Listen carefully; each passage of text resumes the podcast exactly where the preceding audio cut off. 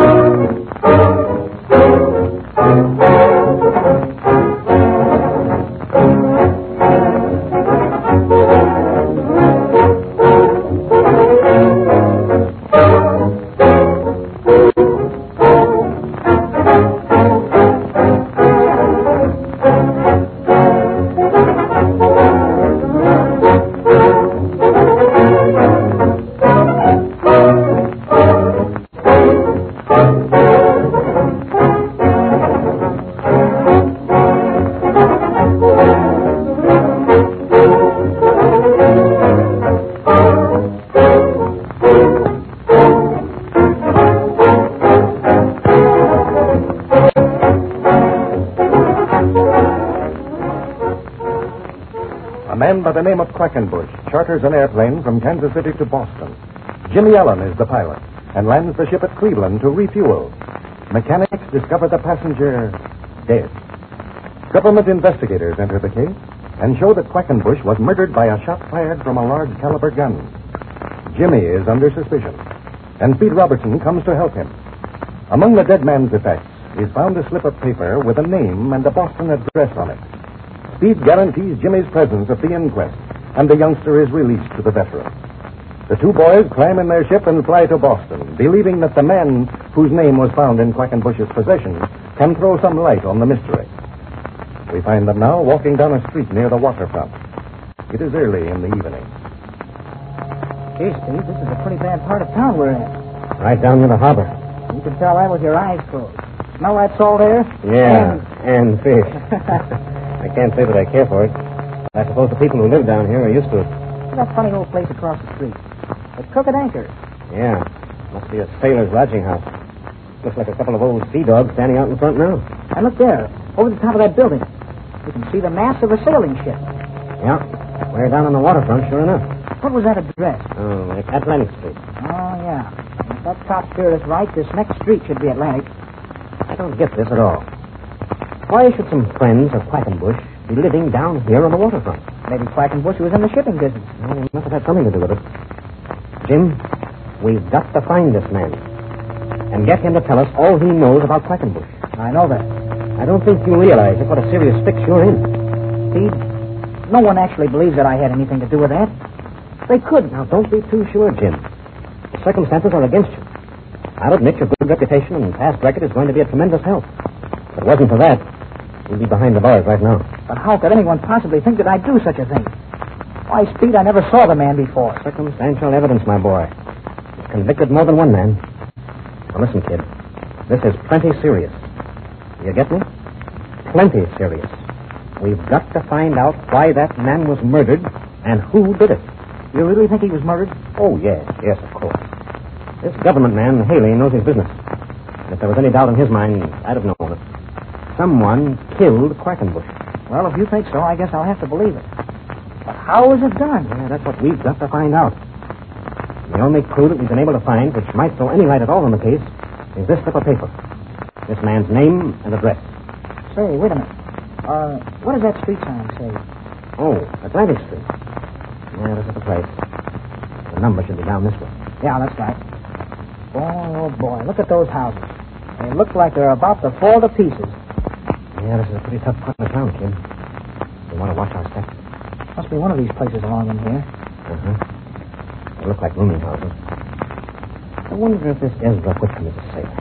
Maybe he runs a rooming house. Uh-oh. Here's the house. See that number? Yeah. Yeah, you're right. Yeah, I don't like the looks of it either. dilapidated looking place, all right. Well, let's go. Watch your step now. These stairs look like they fall to pieces. I mean, Okay.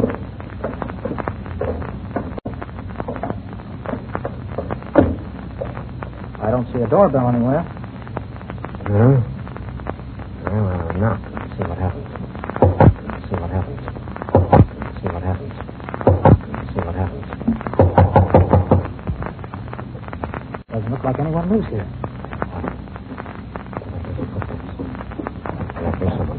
Oh, uh, how do you do? Well, what may you be wanting? Do you, uh, are you the landlady here? That I am. Say you be wanting a room? No, no, thank you.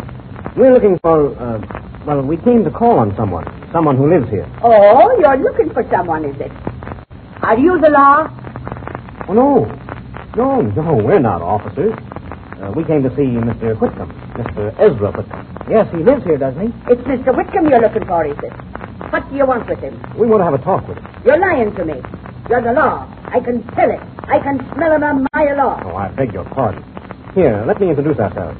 My name is Robertson, and this gentleman here is Jimmy Allen. How do you do? And what are you telling me that for? I never seen nor heard of you before. Well, that's not strange. You see, we... Are you sailormen calling here to look for trouble? Oh, no, no. You see, we're pilots, uh, aviators. Oh, it's flyers you be. Glory be. I've seen them machines many times, but it's never before have I looked at a man who drove one. Uh, now tell me, me boy, what do you be wanting with Ezra Whitcomb? Well, you see, Miss, uh... Mrs. O'Shaughnessy, if you please. What runs the cleanest rooming house on the water. Oh, yes, yes, of course, Mrs. O'Shaughnessy. We quite agree with you. Now, if you will tell Mr. Whitcomb that we're here, we'll appreciate it very much. Hmm, I should be telling the old dog a brace of high flyers has come to call. oh, he'd jump out of his all three boots, he would. Uh, and is the lad a player, too? Oh, Jimmy, you mean? Oh, yes, he's a great pilot. Ah, such a young'un to be caught in death. Now hear me, boy. Listen to the word of a good old Irish lady and go back to your flying machine. It's no place for the likes of two fine-looking gentlemen. But we have to see Mr. Whitcomb. It's very important. It really is, Mrs. O'Shaughnessy. We've just got to see it. Oh, it's got to, you have. Well, he ain't here. He's not in? It's gone, he has. When do you expect him to return? It's gone, he has for good. He won't be back. You mean he doesn't live here anymore? It's pay his bill he did and pick up his sea bag and leave. Oh, gee, Steve, that's a tough break. And what is it you want with the old sea dog? It's something we can't explain. But are you absolutely sure he won't be back? Oh, bless the saints, didn't he tell me? It's not but two hours ago. He packs his sea bag and leaves in a great hurry. And sorry I am to lose such a fine old man. He paid me promptly and caused me no trouble. Ah, I wish all of the sailormen were like him. Do you have any idea where he went? Not a bit do I. They come and go, these men from the sea. How long had he been with you? It's a lot of questions you're asking, Mr. Robertson. We've got to find Ezra Whitcomb. And anything that you can tell us about him, we will greatly appreciate. Well, what's the old fella done? Nothing that we know of, but he can give us some information about another man. Well, it's no help I can give you, me boys. He lives at me house about a month, and today he leaves without saying aye, yes, or no. Was he an old gentleman? That he was. Too old to be following the sea. But he was a sailor, wasn't he? He was that. A man that had been with the sea his whole life, if I'm any judge. Well, uh, what did he look like? Hmm, about your size, me lad, but stooped in the short shoulders without the fine carriage you have. Can you uh, tell us anything else about him? Well, I shouldn't be talking about me lodgers, but uh, I like the looks of you, and I think you may no harm. Oh, we can assure you of that. Well, his face was, oh, as brown as me and mahogany parlor table, and filled with wrinkles, made from the sun and the wind, and a great shock of white hair he carried on his head. Do you have any idea what his business was? Bless you, the old dog had no business. For hours he sat and smoked his pipe, a looking off out the window as if he was sitting on the deck of a boat and gazing out at the waves and the sky. He must have been a nice old fellow. He was that. And then some days he'd go down to the wharfs and look at the old sailing ships and maybe once in a while meet an old crony and slip a glass of beer at the Broken Anchor. A vile place it is, if you ask me. Did he ever have any visitors? Not a one. And only once did he write a letter. I know it well, because it was pen and ink I had to fetch for him. He spent all day at it. And bless me, when I went to get me groceries, I dropped it in the post for him. A letter, eh?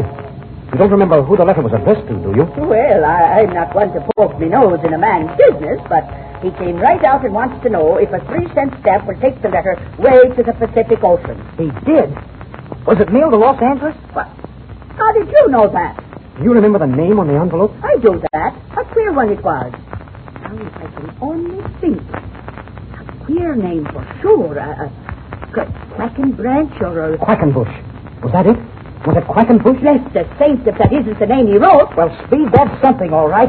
Well, Mrs. O'Shaughnessy, Now, what's coming here? Ah, bless Paddy, it's another one of them drunken sailors. apparently he's been in the broken anchor for a while.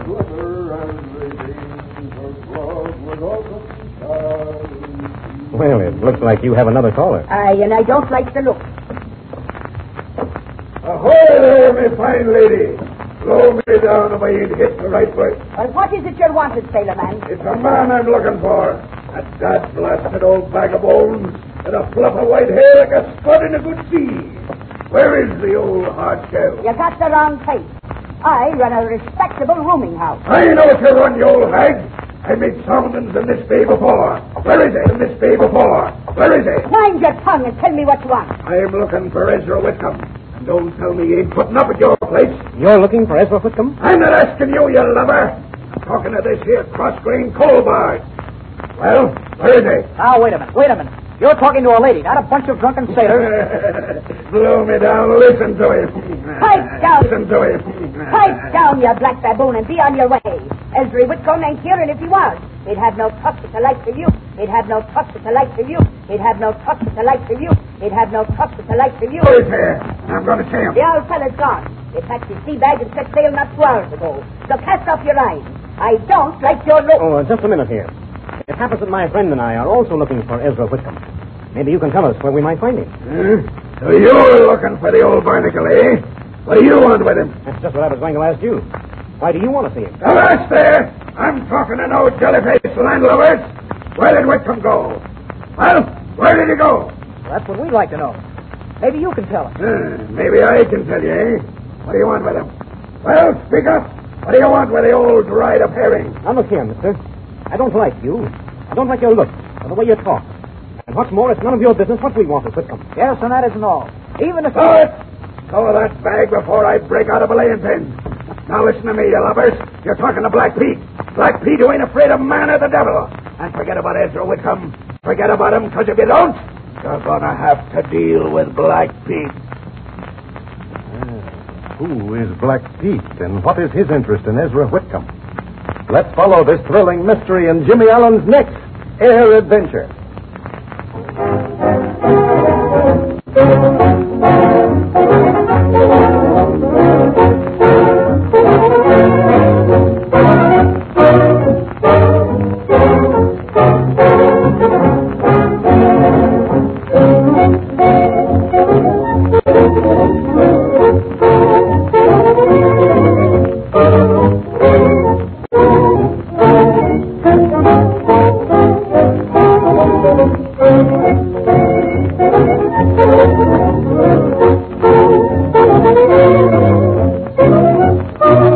This